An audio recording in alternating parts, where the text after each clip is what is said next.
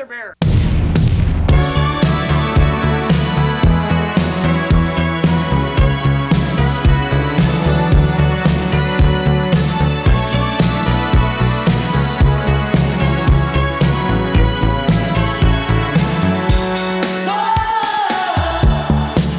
大家好，欢迎来到啤酒事务局，我是天，我是齐。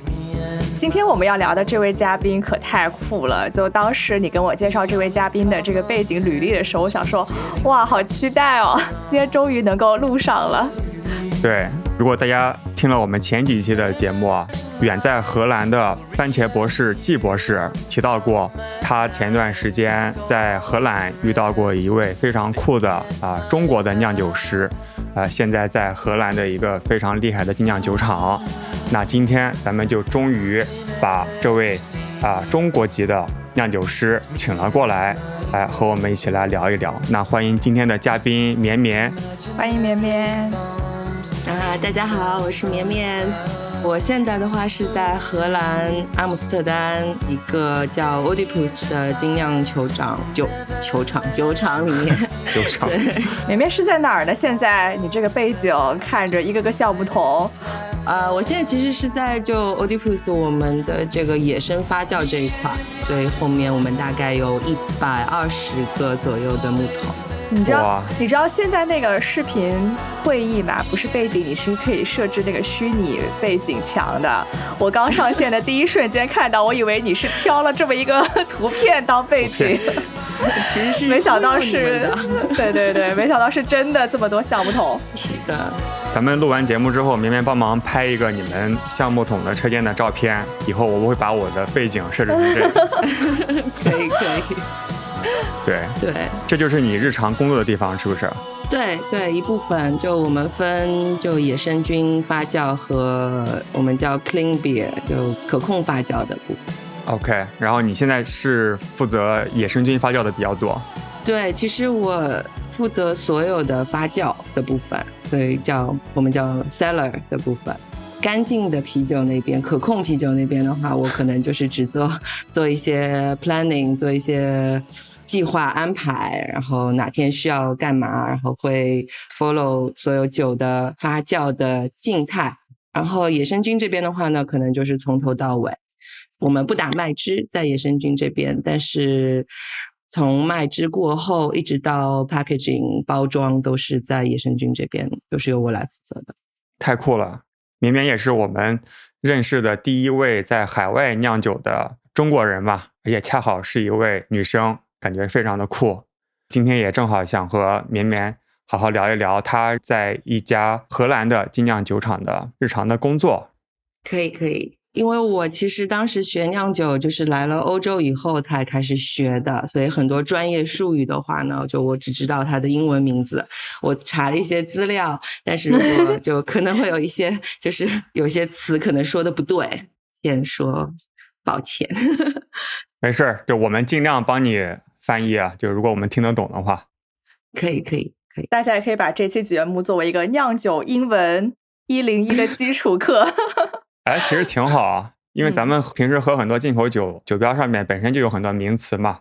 通过这期节目，咱们也去科普一些 英文的词汇。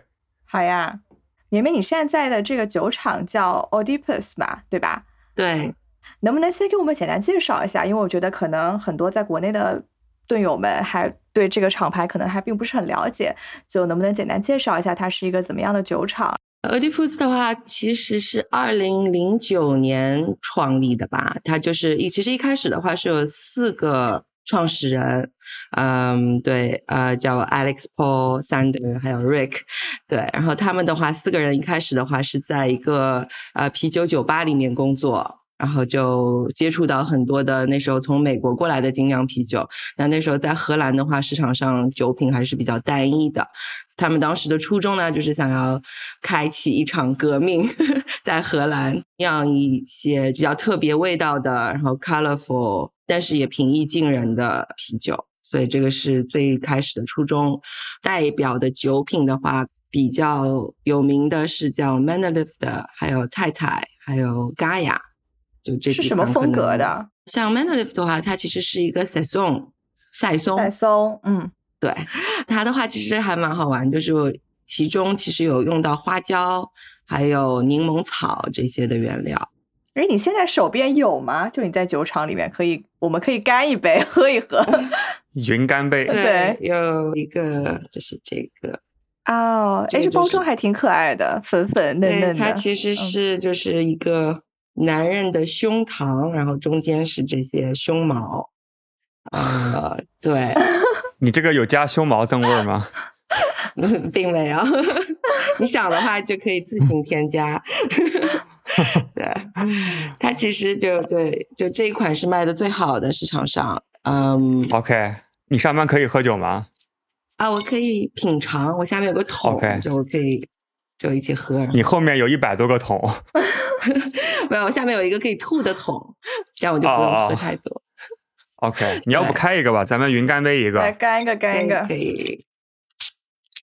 今天要和绵绵录节目，我特地斥巨资，也是买了一个唐鹅的野菌啊，和你一起干杯。咱们国内现在做野菌啤酒的厂牌还不是很多，唐鹅是我特别喜欢的一个。我家没有这么高端的野菌，我来干个拉格。我这就是一个彩送，对，来干杯，干 杯，Cheers，Cheers。它就是有添加花椒。啊，然后 lemongrass 这种就比非常的平易近人，对对，柠檬草，柠檬风味 citrusy 的方向，然后它并不是一个传统的普通的一个 saison 的味道，这个就是也是 o l i p u s 一直想要打破的一个就是传统的风格，就是我们其实并不喜欢，呃，把啤酒归类到就非常仔细小的这些风格里面。作为一个酿酒师，你不应该从风格的。方向出发，而是应该有一个目标。你想要酿一个什么样的酒？那哪一种可以达到你的目标？嗯，而不是说朝着一个特定的风格去酿。当然，当然你也可以就是去这样酿。但是对于欧迪普斯来说的话，这个是我们不想做的事情。就我们希望是做一些在格子之外的酒，就比较有创新的精神。对，但是很多酒厂其实都创新，现在就是各种的你都能找到市场上做各种事情。那我们是希望找到一个平衡点，在一个创新，但是还是 make sense 的一个范围之内。就是初衷就是想要酿出来一个好喝的啤酒，一个 balance 的，对于任何人来说，就是对于大部分人来说是喝了以后觉得好喝的，而不是说只是奇怪、抓眼球的。对，这款酒加了花椒。花椒其实算是中国的物产，然后柠檬草也是非常少见的，放到菜松里面。东南亚。对对对，其实我们还有一款更东南亚的泰台，概念大概是就是一个能喝的咖喱，但并不是说真的就是喝了一瓶咖喱下去，就是有这个 influence 在里面，就是我们会用了辣椒面、姜，一些你做咖喱也会用到的一些啊原料。但是并不是为了这个噱头，而是就是确实是希望有这些嗯这些香料、这些这些材料的一个呃 influence 在这个啤酒里，但是不是过分的 powerful。它的基酒是什么？如果你要把它归类的话，它其实算是一个 triple，是你用的酵用的酵母其实是呃比利时的 triple。这样子的比利时三料，对，但是我们不希望，就是当时也是一个决定的部分，就是希望它更像一个比利时的三料呢，还是希望它更像是一份咖喱在瓶子里。所以当时呢，我们是觉得需要找一个平衡，我们并不希望酿一个非常比利时三料的风格的酒，也是对，也是觉得它这个风格刚好可以搭配我们想做的事情。好，那除了这两款之外，Oedipus 还有什么代表的，或者是你特别喜欢的酒款？因为这两款的话，其实都是嗯，我们叫就干净的酿酒的那一边的。呃，那如果是野生菌发酵这边的话，我也有几款。嗯，开个头。这款应该是去年就是我工作的一个专注点，叫 Italian。就是意大利吗？就是和意大利的一个葡萄酒厂合作的项目，用他们的酵母，然后看和我们的啤酒的麦汁他们会怎样。就其实就是就是把它们放在一起看会发生哪些化学反应。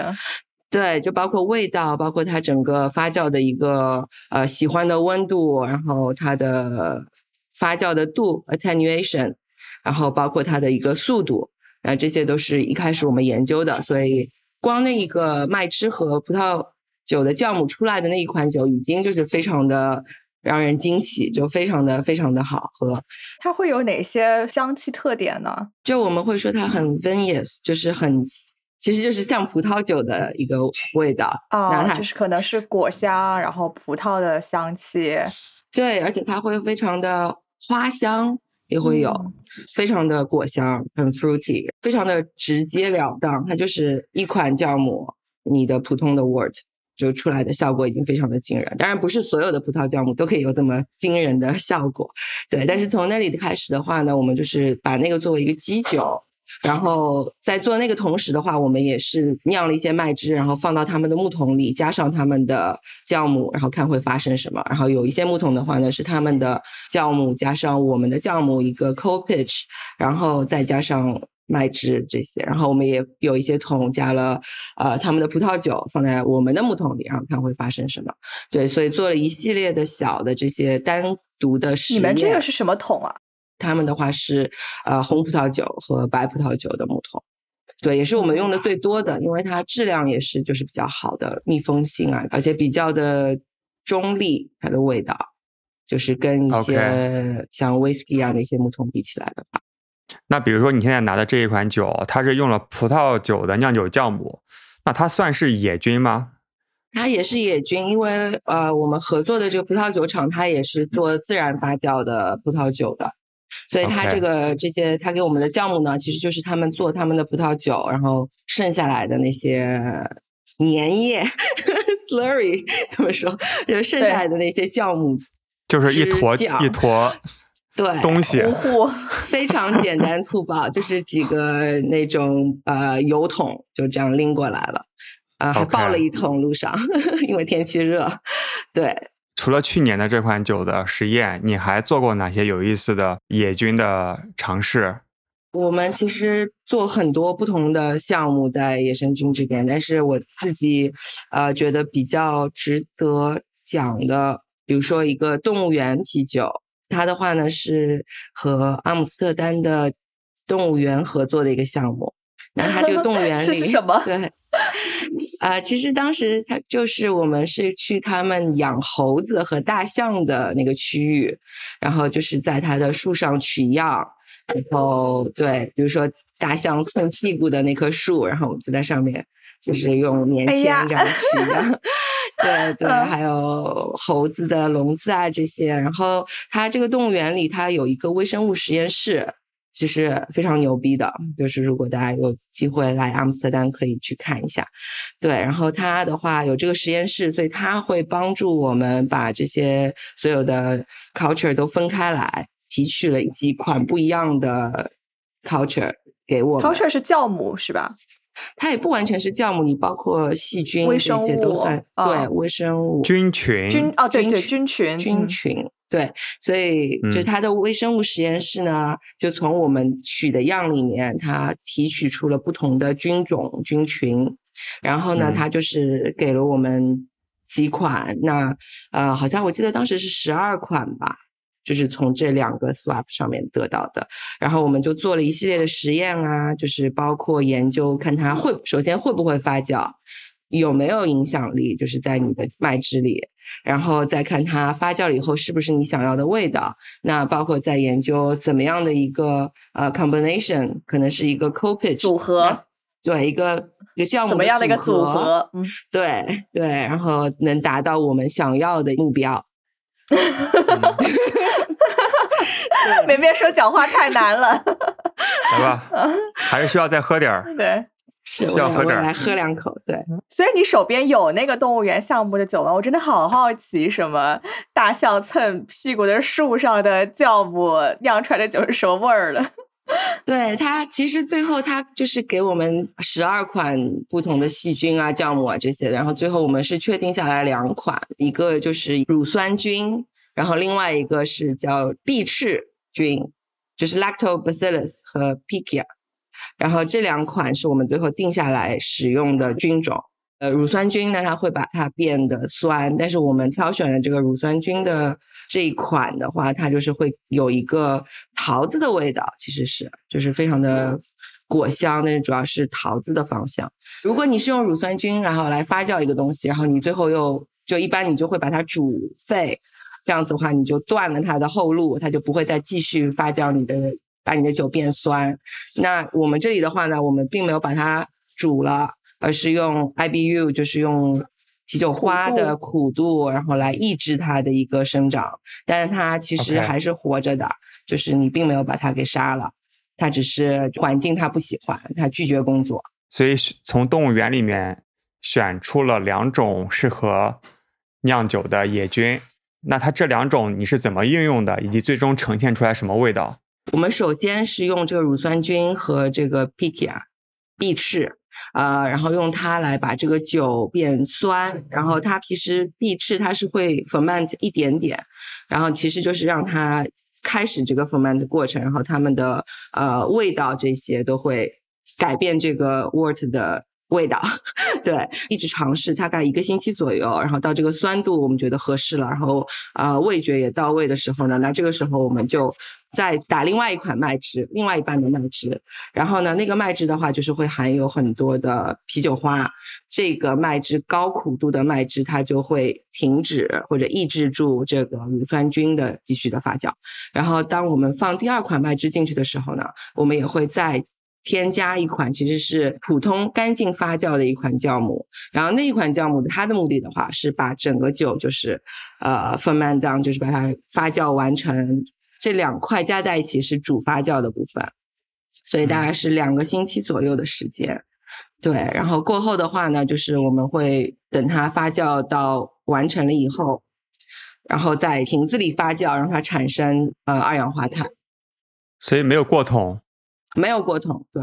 其实我现在想了一下，你也可以说这一款它是一款干净的酒，但是有用到野生的，呃，野生的东西，野生的 culture。但是它其实如果你要归类来说的话，那它其实是更是一款干净的酒。但是你说怎么定义野生？你是说就野生酵母吗？还是说你的材料是野生？还是就怎样？我们叫。我喜欢叫它 alternative fermentation，另类发酵，独立音乐，alternative rock，另类发酵，对对，就因为很多就你很难归类，你就是对，我不知道怎么归类。行，那咱们就是说最终呈现的效果，你觉得它和买来的酿酒的酵母或者是乳酸菌，还有另外一种菌有什么区别吗？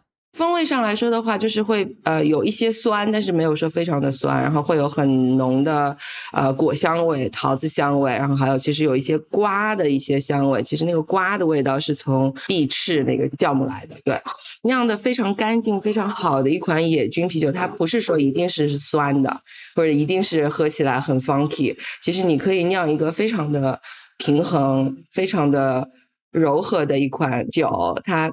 就是好喝，但它也可以是野生的，它不一定非得酸。嗯，比如说我现在喝的这个，就唐哥的这个酒，据说是自己采集的野菌，然后去做的一些实验，然后它其实就肯定是有一些 funky，有点野的这种味道，但是喝起来还是没有那么的刺激的那种酸，还是偏容易入口。可能就是你刚才说的，就是它没有很过分，就给你一点点野的味道。那整体还是一个比较偏易饮的一个酒。对，其实你说 funky，就之前我们有一直在讨论 funky，什么是 funky？就 funky 有很多不同的类型，然后他们也是有不同的原因产生的，就是对对，也你也很难去归类。那很多人的 funky 的概念是从 Brett Brettanomyces 那里来的，布雷特那里来的。就比如说像闻起来像我们叫。Horse blanket 就是你还得湿马厩马的那个毯子的，对吧？干对对干的还不够臭，对对，还有那种发霉一点的味道，对你。那个也叫 funky，也不是所有的野菌的酒都 funky，对吧？有完全不 funky 的野菌的酒吗？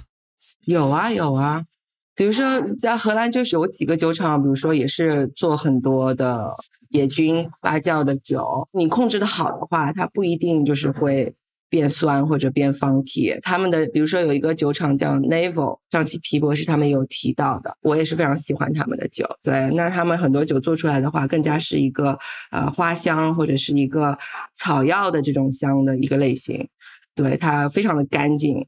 像动物园，我们现在做动物园酒，其实我现在在缸子里面就是在实验不同的。发酵的方法，第二次发酵的方法，包包括在瓶子里发酵的方法。那其实我们的目的的话呢，我们也用了那个布莱布莱特酵母，但是我们只是希望它是一个就是不断发展，在瓶子里味道一直在改变，是这个目的加了这个布莱德。但是我们不希望它有 funky 的味道，所以在我们发酵整个温控啊，包括所有的控制方面，我们都是朝不让它变 funky 的一个方向去的。OK，这也是长见识了。我们之前以为野菌一定要有一点点所谓的马厩味儿或者是 funky 的味道，但看起来也不一定。对，你可以自己决定，你可以对这个就是你想干嘛，然后你可以这样干，可以那样干，就 OK。那你还干过什么疯狂的事情吗？还有比动物园更野的吗？呃，就还有一个项目的话，就是呃，我们叫船酒。就你知道，在比利时，比如说那些 Lambic Brewery 的话，他们都会有一个 cool ship 冷船，是这样翻译吗？我也不知道怎么翻译，就是一个发酵的敞开的一个槽。对对。但是因为它叫 cool ship，所以它就是好像是一个 ship 一个船的一个感觉，就很它一般就是比较对就。表面面积比较大，然后深度比较浅，就这样子。我们酿野菌这一块的话，其实有另外一个出发点，就是我们希望更 local、更本地化，就是更加的是，比如说用本地的酵母、本地你空气里面的这些东西，或者是你随手可及的一些野花野草，或者是你本地的呃啤酒花，或者是甚至是 malt 这些。传酒的话，我们也是觉得，就是阿姆斯特丹就是很多的呃。小河道，说我们船可多了呢。对对，然后当时的话呢，就是希望可以采集到阿姆斯特丹的空气当中的酵母，然后它无处不在。但是我们就是觉得，如果它是在一个船上，然后在我们绕着阿姆斯特丹这样开的同时，然后它接收到空气里的酵母的话，可能就是会更有意义。这件事情的话，什么声音？在吹口哨吗？对 对。稍等一下，一款酒发酵好了，大家庆祝一下。没有，对，OK，所以就是开着船去采集在阿姆斯特丹空气中漂浮的酵母或者是细菌。对，它其实无处不在嘛，但是我们就是给它营造了一个环境，让它从滚烫的麦汁，然后让它慢慢的冷却，但是冷却的途中，你是在绕着阿姆斯特丹的河道开的。开了多久？其实是开了几个小时，然后我们把它停在了就是某一个地方，因为你就是要让它有足够的时间嘛，所以就是要让它过夜。比如说像 Lambic 他们会也会自己搭一个屋顶，然后让这个蒸汽再重新返回到你的酒里，带着空气里的所有的酵母啊这些的。所以我们就是类似的这样，但它是就是也是从船的屋顶上这样下来。那真的是一个 cool ship。就是冷船，很酷的一个船。对对对，就是这个这个。对对，那试验成功吗？酿就是酒最终能发酵出来了吗？有啊，其实我们现在还有几桶在木桶里的。所以它喝起来，但空气是什么味道的吗？对，呃，自由的味道。自由的味道。呃呃，黄土黄的味道。啊，没有没有。它就是你每个地方呢都会有特殊的一个味道，其实，但是这款现在它就是还其实还蛮蛮也是很果香，但是其实我们有几桶是放的时间有点太长了，而且我当时的话就是没有好好照顾它们，然后有几款其实是变得比较酸，就是比我希望的要酸，那些我们可能未来的话就是会看一下有没有一些特殊的。blend，然后可以把它给调和的方法，对对，就把它用在一个调和里，对对。因为我刚就想问，我说像野菌这种不可控的因素还挺多的嘛，那它成功率是不是就是也没有那么高？那失败的这些酒款咋办呢？你们酿酒师自己喝掉。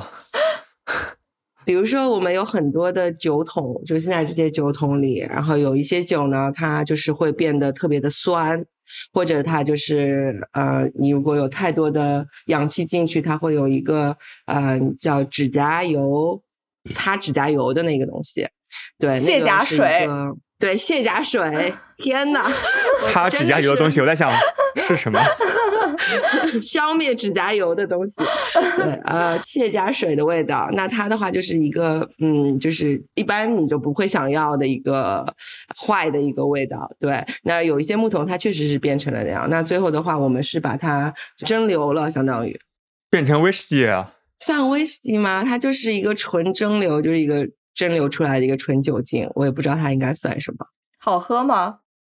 不好喝，能喝吗？我的意思是，能喝能喝，但是就是六十多度的酒精就这样子。你有没有尝试过把这个酒精再放回到橡木桶，再桶陈三年？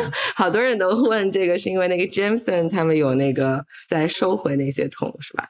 呃，我没有，我还没有时间去研究那些，但是也可以尝试的。所以是把它。蒸馏成更加纯的酒精，你也不喝，那就是用来消毒喽。没有没有，这个就是我们会给我们有其他的部门的同事，呃，会就是比如说想要做鸡尾酒啊，或者就是就可以用或者尝试，就也是一个一个是一个实验，并不是我们一直都这样，但是最近做的。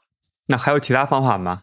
嗯，其他的话，就比如说要看你坏坏的程度，对，怎么坏的。大部分我们野菌这边的酒都是一个调和的嘛，就是你不同的木桶，甚至是木桶和新鲜的酒一起调和这样子。啊，那有一些酒的话，你它需要一个很酸的一个部分，那你这个很酸的部分的话呢，你可以比如说有一些木桶它就是过酸了，但是你可以少用一点在调和的这一款酒里面，那你还是可以用到它，但是不是所有，就不是大部分的用。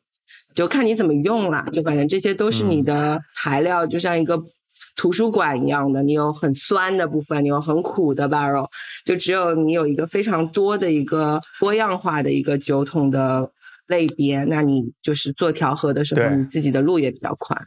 就像乐高一样，就不同的零件儿，把它拼成不同的东西出来。对对对，其实野菌也是最近两三年。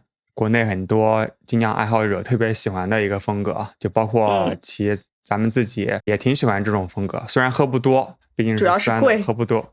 哎，对，主要是贵。对，这个对贵是咱们的原因啊，但是还是挺喜欢这种的酒的。包括很多酿酒师、酒厂也开始研究这种酒。那正好绵绵在国外已经研究了好几年，也是做了不少实验了。对，应该也酿坏了不少酒吧。对对，那能不能 给我们国内的酿酒师一些建议、经验分享啊？失败的案例啊，成功的经验。就失败的案例，我有超级多的。啊，您说，你能讲个最失败的吗？让我们乐呵乐呵。我觉得这个其实国内很多酿酒师肯定都都知道，就是我也不太了解，就是国内的酿酒。是现在都在做什么？呃，但是对于我个人角度出发的话，就我当时失败最开始，那就是最简单的一个失败的案例，就是比如说我没有及时的把我的木桶加满，对它就是有很大的一个空间，空间的空气在木桶里，那它的话其实就是造成了很多啤酒变酸。甚至你，尤其是夏天的时候，所以这几天我们就是一直在研究，就要赶快把所有的桶都加满，因为这样子的话，它就是很容易变酸，或者是有一些 off flavor 就会出来。对，那这一点的话，我之前就是因为非常的忙，然后也没有非常紧密的跟踪这些酒的近况，所以导致了有一些酒桶就变得过酸了。OK，所以这个是一个失败的经验。呃，还有的话，我很傻的问题啊，就是你们是靠称重来看这个酒有没有加满吗？还是没有啊？你就是目测，你就把那个上面那个盖儿都打开。哦哦，可以打开的是吧？对 对对。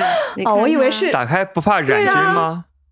这里就所以就是不怕，因为你木桶也是一个野的东西，你 OK，你是木桶，它不是一个。百分之百封闭的一个容器嘛，它也是可以嗯呼吸的。对，因为我觉得去酒厂的时候，比如说我们想直接嗯从木桶里面搞点酒喝，就是有一个嗯细细的管子插进去，对吧？可能就尽量嗯减少它的氧化的概率。对，如果是取样或者就长的话，我们其实是有一个小钉子，对对对，打进去，嗯，对，你就把那个钉子拔出来，然后啊酒就会这样出来，就是它就是。但是如果你要看它有多满的话，你必须得开。但是啊你说的没错，就是你不能开太多次，因为这样你也是在让氧气进入你开的同时。所以，但是一般的话，半年这样子你是需要检查一下。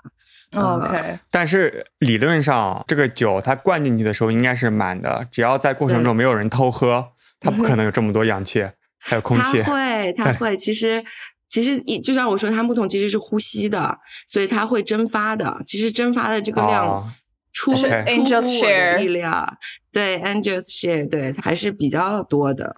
行，不是因为偷喝、啊，知道了。当然，你取样的话，肯定也会就是影响到它的 level。对，行，那下一个知识点呢？还有什么犯过的错？我觉得就是野生菌这边，就是因为很多东西都是很长期的一件事情，所以很多时候就是你一开始的那个准备工作和你最最开始的一个工作非常的重要。因为如果你那一步走错的话，你后面一年、两年、三年的等待可能都白搭。对，所以我觉得可能你指的是什么呢？就刚开始的嗯准备。包括各个方面啦，包括你比如说处理就是木桶的时候，呃，其实已经有讲究。那你一开始的话，比如说为了防止过后会漏，那你这个木桶的头你需要热水时间长，然后你可能要仔细的检查，看到底有没有漏的地方啊，或者怎样。因为一旦你的酒进去了，它一个是木桶非常的重，另外一个是就是你很难就是再再再把它拿出来再放进去就对就比较困难。所以说一开始包括你这个木桶在架子上是不是摆的非常的笔直，嗯对，这些都其实都有讲究。对嗯，感觉是一个嗯非常需要细心、细致、耐心的一个活儿。对，包括你做就是我们说的那个钉子打在木桶里，我以前也犯过错，一开始我就把它这样咚咚咚把它钉进去了，那其实它就是造成了这个 barrel 的这个面的一个开裂，所以说哦把它 砸进去以后它没有爆，但它就是有一个很大的一个裂纹在这个。钉子的旁边那它就导致了一个泄漏。就因为这个事情，我也是不得不就是做了很多 额外的工作来修补它，或者是对，所以这个也是之前犯过的错。那不是直接敲的话，那怎么敲进去啊？就是先用一个电钻，呃，要把洞钻钻一个孔。对，因为你如果是钻的这个过程的话，它就是不会造成木头的这个瞬间开裂的这种情况。哦，OK，包括有很多地酒厂，它修它的木桶，它都会放一个螺丝钉进去，而不是钉子，这样它就是把这个木头就绑在了一起。对对，更紧实。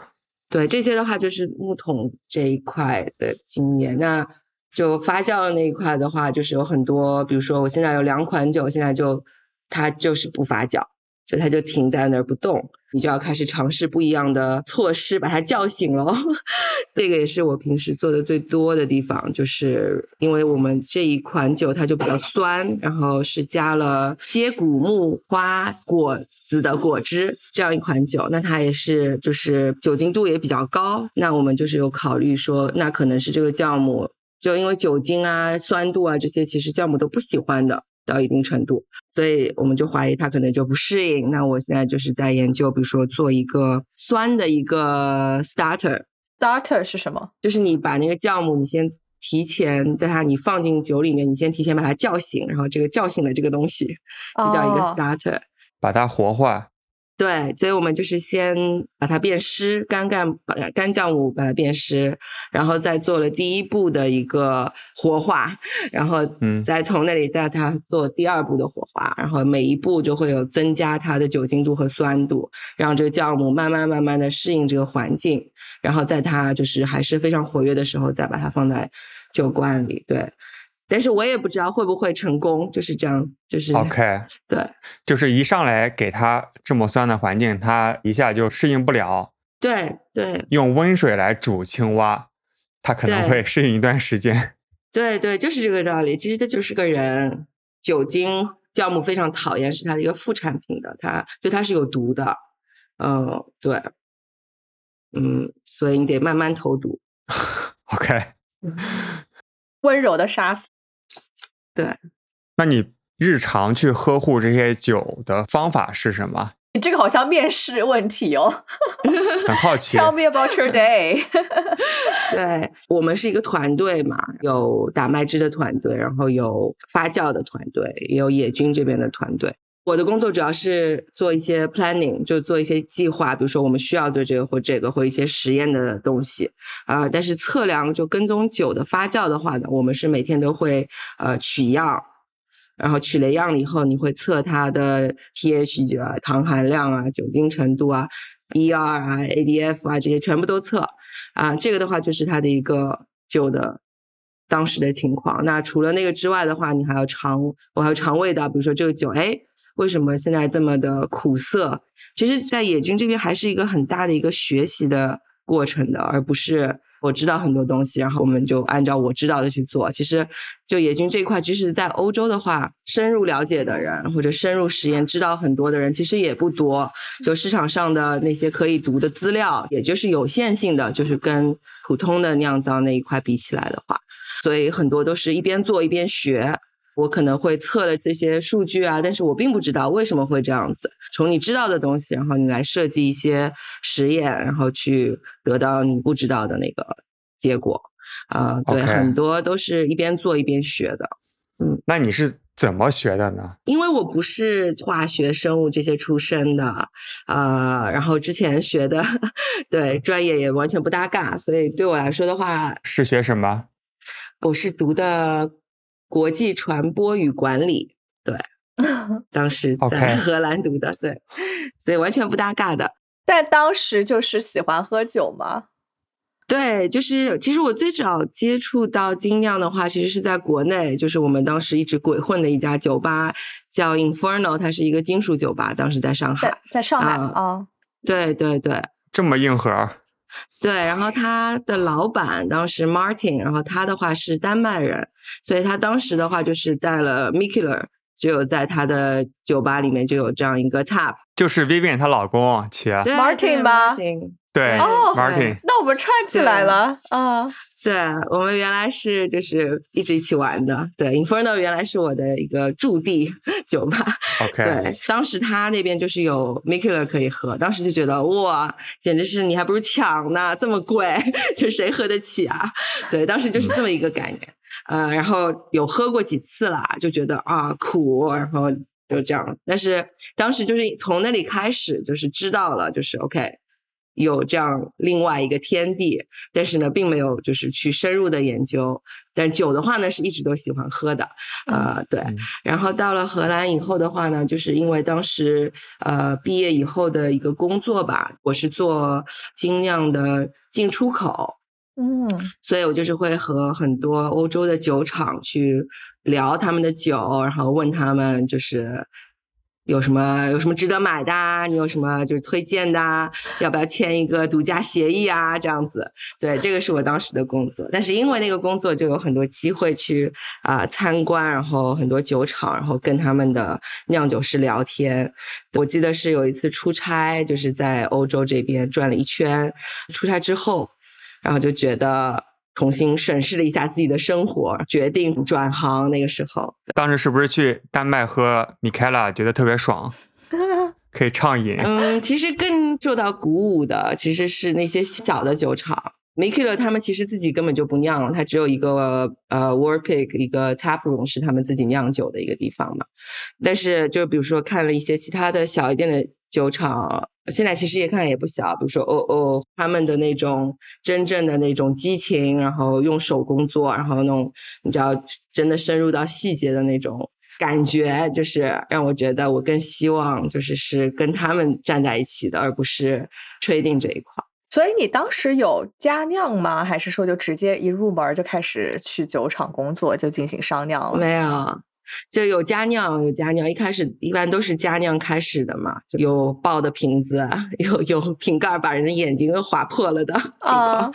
先加酿其实是先读书啦，就是当时因为真的就是你，我真的是觉得就是比较相信知识，我就觉得我得不管你要尝试什么，你得先知道一个就是原理理论的一个框架吧，嗯。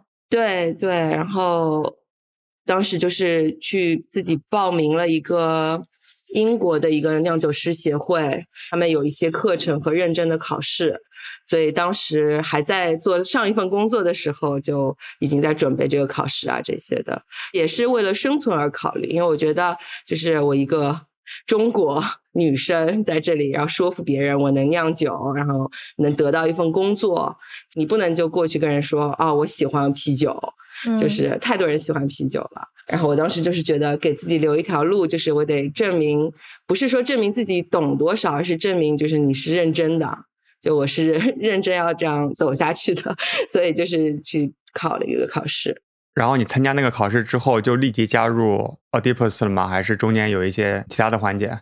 呃，有有其他环节，就嗯一开始的话就是加酿啊这些，然后后来的话就是有一个呃，我的第一个师傅 可以说就是他是一个朋友，然后他是就是一个。就他自己是一个酿酒师，然后你可以雇他，比如说你开一个酒吧，你可以雇他来帮你外包给他，相当于他去帮你酿啊、对，所有的呃 recipe 啊这些都是他来。对，那当时的话，他有很多不一样的项目，我就跟着他到处酿。当时在荷兰其他城市，达尔夫特啊什么的都有，就是酿。但是这个的话，就是不是一个酒厂助理。对对，我就帮他扛管子、扛袋子。扛麦芽，对对，当时很夸张，他那个 叫什么呃 mailing 的 mach- 那个机器在另外一个房间，所以你要搬着麦芽过去，然后把它打到就是磨碎，在另外一个袋子，然后再拖着那个袋子到另外一个房间，然后再把它放到这个 mash tun 里面，对，也是很多体力活，对。那你作为一个女生帮他扛麦芽，难道他是啊怎么说？就感觉作为一个女生意，见吗？还没有受到羞辱吗？被爸爸呃打脸。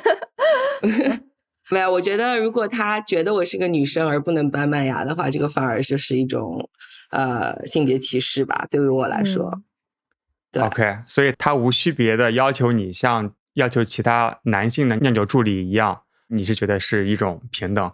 对，如果我是需要帮助的，就是很多我知道有很多东西确实很重，我确实搬不起来，那这时候我会嗯去找人帮忙，对吧？但是这个情况下，任何人有任何你做不了的事情，都会去找人帮忙，不管男生还是女生，这个是正常情况。但是如果你觉得你看到我是一个女生，你就自然而然的。觉得那你就搬不动这个买呀，我来帮你。但对我来说，这个就是一种不平等的对待吧？嗯对，不平等，对。我同意。我前两天在三亚开车，看到前面有辆车后面贴了个贴纸，上面写的是什么女么司机啊，女司机什么请多担待，嗯意思是说你让着我点儿。其实它就是一种自我的性别歧视，就是她可能真的是个女嗯女生在开车，但是她就是暗示说，因为我是女生，所以我车开不好，所以你要照顾我。但其实是有一点点自我性别歧视的感觉。就他是有一个人设在那里给他自己，但是就是把他这个人设变成了他替所有的女生都说了话。对，还有一些停车场上面写女士专用停车位，表面上说哎是在嗯照顾女生，但是其实是对女生的歧视。就凭什么女生停不好车呢？对对，我觉对，就是这样的。其实，在欧洲也有这种情况，对，但是大家谈论的就比较多，这个话题一直都是比较热门的一个话题，所以有一些小的方面，你可以感受到这种不平等的待遇。啊、有一些其实也不是大家故意对你不平等，而是一种就是根深蒂固的一种观念，可能，对，对他可能这个人说的时候，他都没有一个，也不是故意的，就所以很多时候你就听到人家说我不是故意这样说，我不是这个意思，但是嗯。其实它是有一个非常深根蒂固的一个老的一个观念来的，嗯。嗯，他就是这么深根蒂固，你都不会发现它存在，就是这样。对，然后这个这个也是我们为什么要去嗯。去强调这些事情的原因，就是想让大家有一个这个意识，就当你意识到的时候，你可能讲话或者说你的出发点就会你会多一层思考啊。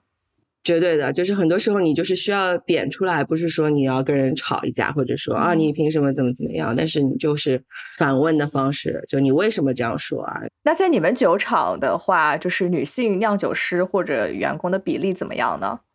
就我们其实也没有说故意，比如说招人的时候，我们并没有说一定要招女的，或者一定要招 diversity 对，最后就是很巧的，就是最后我们质量总监，呃，包括呃我们卖打麦汁的领队，包括我这边发酵的这一块，那其实最后的负责人都是女生。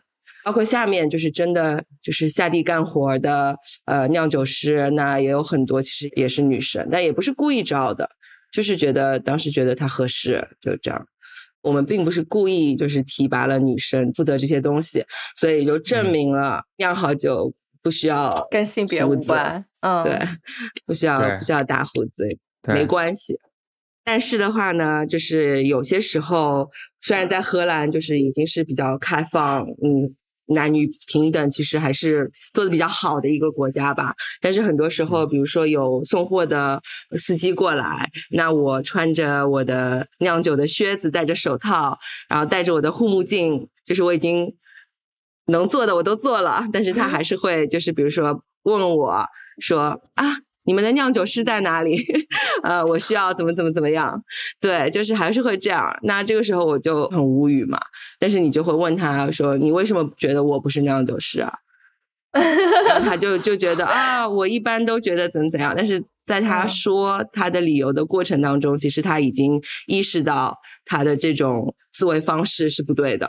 对，就提醒他嘛，通过一次两次被提醒，他可能未来也会改变他的观念。对，就是他下次再来的时候，他看到我，他就或者他看到别的女孩子穿着靴子、戴着手套，他不会就 assume 他们不是酿酒师，他会想哦，他们也可以是酿酒师。呃，对，嗯就其实有时候就只需要点出来，就已经有效果。对非常棒，来，我们再喝一个。可以可以，呃，我现在开这个是叫 Hosper，然后它其实是跟荷兰另外一个酒厂的一个合酿，对，然后它的话是当时是一个，我们也叫它 Saison，但是它其实是一个 Saison 和一个 Berliner Weisse 的一个 blend，用到超多桶，好像这一款酒的话是用了七个桶还是八个桶不一样的桶混在一起酿的，对，是你酿的吗？对对对，就 blend 啊。是我 blend，对，呃当时的话是另外一个酒厂，他寄给我们四个桶，然后里面是装着他们已经在他们那边过桶一年了的一个嗯。saison，、一个 t r a t r a saison，他就自己开着车，然后就把这些木桶给开过来了，然后对他其实像像一个就是比较一个 farmhouse 的那种，就是一个农农民农一个农村，就自己嗯做、做这些酒。对，然后就也是用他们的桶，然后我们也出了四桶酒，也是就是慢慢的 aging 很长时间，然后最后和他们的酒就是按比例这样子啊混合，然后再混了一些啊、我们自己的一个 wheat beer，最后是酿了这个酒。这个酒的话也是就是刚刚在荷兰的一个啤酒挑战赛，就是比较权威的一个比赛里面得金奖的。其实金银铜都是我们拿的，今年 哇，好厉害！太厉害了！来确实是，嗯，，Cheers，帮我们分享一下这个酒的感受是什么？也是比较 herbal 的，然后它的苦味就是也是比较算偏苦的一款酒吧，对，但是它因为它也比较酒精度也比较高，是八度还是多少度？八度的，对，所以它的苦味其实我觉得就是可以承受住它的这个酒精度。也是一个比较好的综合。然后当时的话，我们也是用了本地的材料，因为我们自己有一个小的一个啤酒花的花园，然后我们希望就是也是一种和谐的农作手段，所以在那个啤酒花旁边，我们种了很多其他的植物，它是可以帮助这个植物。但它本身的话，有一个植物，它叫 lemon balm，然后它本身就是一个非常柠檬草的一种，你可以喝茶，或者是就用它烧饭都可以。啊，所以当时也是用了这个草，就是从我们自己家花园里面 收出来的这个草，然后也是放了几个在不同的木桶里的，所以它喝起来、闻起来也是有一种 citrusy 的风味在里面的。对，很有意思。好想喝哦！你替我们多喝两口。干了。呃，它其实也是因为它的酒精度，呃，也会比较 uplifting 的那种感觉，而不是很沉沉的，还是比较清爽的，就是跟它的酒精度清新明快的。对，明快的，对。然后这也是一个合酿嘛，那听起来在欧洲也是有很多酒厂和酒厂之间的互动，然后还有。一些啤酒的活动，那接下来能不能帮我们分享几个你过去参加过的一些好玩的活动？对我其实对上个周末就刚刚过去的这个周末，我刚刚去了一个非常邪性的一个，就是只有野生菌酿酒师参加的一个狂欢，哇哦，我的狂欢，所以是欧洲的野菌峰会，行业峰会。其实是全世界的。刚才起你上线之前，你们跟我讲，他说他上周刚去了一个野酿酒师的活动，生长在野外的酿酒师，野酿酒师，对，嗯，太野了，嗯，他其实，在行业里就是非常的有名的一个活动。然后他的话就是每年新冠之前就是每年一次嘛。然后一般都是在城市里办的，比如说一般开幕就是会在 Oedipus，因为我们就是呃，你们最野，对，就是我们是比比较属于比较野的一个酒厂，一般都是在我们酒厂开始，然后在城市各个地方有不同的讲座啊，它实际是比较学术性的一个东西，对，但是一直都是对外界开放的。今年的话。就是他们就大家决定，觉得已经好几年没有聚了，所以今年就是说去一个比利时的酒厂，然后就是一个 camping 一个露营的形式。有多少人呢？去了有一百多人。对，哦，欧洲这么多野酿酒师，没有，其实就是。他全部全世界就是有一个印度的女生，她在印度有一个她自己的野酿酒的酒厂，所以她每年就会从印度飞过来，专门为了这个活动。哇，对，嗯，然后还有很多美国的呃酒厂都会参加，就是呃在行业内也是属于一个比较有权威性的一个一个活动，但是它就是因为非常的嬉皮，非常的野性，就是比如说。对，比如说我们那个有一些讲座，它这个投影就你投的就是一块床单上，就这样讲了一个讲座，或者有一些很重要的讲座，然后麦克风就没有麦克风，然后就就这个老师就开始用嗓子喊，或者说我们对当时在那里的时候，晚上一点半突然有一个酒厂，一个美国的酒厂，然后他就想要做一个试喝，所以当时一点半就是在一个荒郊野外，然后他就。摆了两百瓶啤酒在桌子上，然后开始拿着手电筒找酒，然后让人试喝。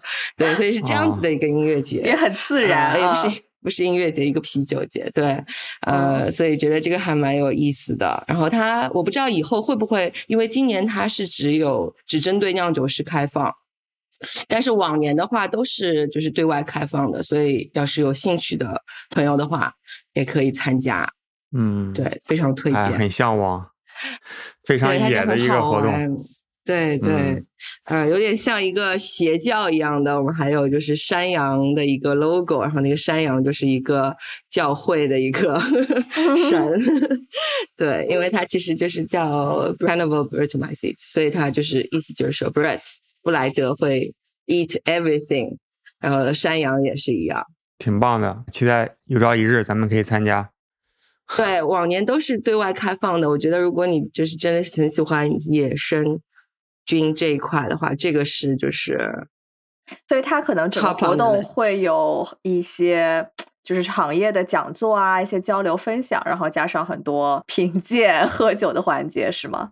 对对，包括他也会当场酿酒，每年都会酿，就是活动期间就会酿一款酒出来。今年的话是有一两个。老爷爷，年纪比较大的酿酒师，然后他们是做了石器时代酿酒，就是用什么热石啊，bake 那个 malt，、对，也是比较传统的工艺，就他会把那个麦芽用热的石头来烘焙麦芽，用热的石头来打麦汁，来 mashing 出糖，糖化。这可多费功夫呀！一百多个人呢，啊，他你光把那石头加热，我觉得都很费劲儿。其实很随意的，就是一嗯团火，然后就放了啊几块石头在里面，然后它就啊热了，然后你就拿铲子把它铲出来，放到你的 mash 里面，然后你就这样搅那个 mash，哦，就叫热食。挺有意思的。酷的，嗯，那还有没有什么好玩的活动？前段时间还有一个叫 Two de Goose，你如果是 Lambic 或者是 Goose 的爱好者的话，就这个是两年一次的一个自行车活动。其实就是你可以，因为它那个 Lambic Brewery 都很离得很比较近，然后所以很就是一个自行车的一个 trip。如果你想的话，啊、你可以骑车到不同的酒厂，然后它是也是一个周末，所有酒厂都开门，然后有它自己的一个 special blend，然后呃你可以去，然后有人会给你介绍，然后是一个非常大的一个那个区域的一个 festival。就所有酒厂都会有一些，比如说军队的那种乐队啊，就是打嗯鼓的啊，然后很多当地的居民对他们来说也是一场盛会。主要的话就是在不同的 Lambic 的 brewery 的之间，你可以骑车，很羡慕啊！也是值得去的活动。要不说一下未来的计划？还有什么想酿的酒？对，嗯，想玩的剧短期，短期的话，其实就是希望，我希望就是可以就继续学习了。对，就是有很多想要得到的结论，因为时间的限制啊，或者这样就没有很多时间去做。然后希望短期的话，希望可以自己给自己安排足够多的时间，去把那些该研究的东西列出来，然后可以开始嗯做一些实验。有没有哪几个课题是有大概想法的，想去怎么实验？我其实已经有一个呃 list，就是有一个单子，就是我接下来想做的一些啤酒。比如说，我们之前做过一个叫 “Oops, I dropped my lemon tart”，就是呃哎呀，哎呀我的柠檬塔掉了。啊对，呃，它其实是致敬一个意大利的一个厨子。叫 Massimo，然后他的话就是一个非常它打破的那种经典的那个菜，嗯，对对对，非常经典，所以是致敬他的。然后当时也没想多，我们就是做了这一款酒，然后寄了他们寄给他们一箱。然后当时他收到这个酒，然后就回了信。然后其实他是用，最后他非常喜欢我们酿的这一款酒，然后他是和他的那一款非常有名的甜品，嗯呃，pairing 在他的餐厅里面卖的。哇，好酷！哦对我好想去他的餐厅。对，就是这个来说，对我说是嗯一个，就是也是一个比较 highlight 的一个部分，因为那个餐厅就是大家都知道，就非常牛嗯逼，对，然后觉得可以有自己的产品在那边出现在他们的菜单上，我觉得是一个 pretty cool。对，对，嗯所以那一款酒现在也是我们在准备重新做。大家都知道，野生菌这笔款很多就不可控的因素，你想要重复的做一款酒的话，其实很难。但是这个也是我现在在研究的一个部分，就是如何把这些酒可以重复的生产。当然，它不会一模一样，但是你可以给一个范围，然后比如说，我可以酿第二批的。呃，这个 Oops I dropped my lemon tart，甚至第三批、第四批，但是能做到那个的话，就是首先现在的话，就是有很多的实验，稳定，嗯，对，更加可嗯控，在不可控的情况下可控，对嗯，挺难的。呃，对对，不容易，呃，但是但是我们经过我们多年失败的经验，就是嗯现在有了一些就是基础，然后可以在此基础上 OK，再研究。有没有计划哪一天回国喝一喝玩一玩国内的一些原材料。啊，我已嗯经三四年没有回国了，明年应该就是一定会回了。如果说就是这个隔离政策什么的不变的话，应该会变更好，你放心。对，就如果它保持不变，我也回了。就是如果嗯变更好，那就更好。对，嗯嗯，你回国是回上海是吧？对，对，对。行，太好了，呃带我喝酒是吗？那必对，须带你带你蹲蹲蹲。安排上，嗯，期待期待。首先回国，对我希望能多待一段时间。对，等你回国或者是我们去荷兰，除了去见季博之外，也特别想去你背后的统城车间 抽了钉子喝酒。可以的，希望对世界和平。好的，嗯，Love and peace。好呀，那我们今天聊的也差不多，非常开心。那最后绵绵给大家挑一首歌吧，我们放在结尾带给大家。可以。那我会挑一首，就是我之前在荷兰玩的一个乐队的一首歌，乐队叫 The Ambassad，然后这首歌的话叫 King Canada。那我们听一下，今天非常感谢绵绵的分享。希望早日喝上绵绵酿的酒。希望能早日回国。嗯好。好，谢谢大家，拜拜拜拜拜拜。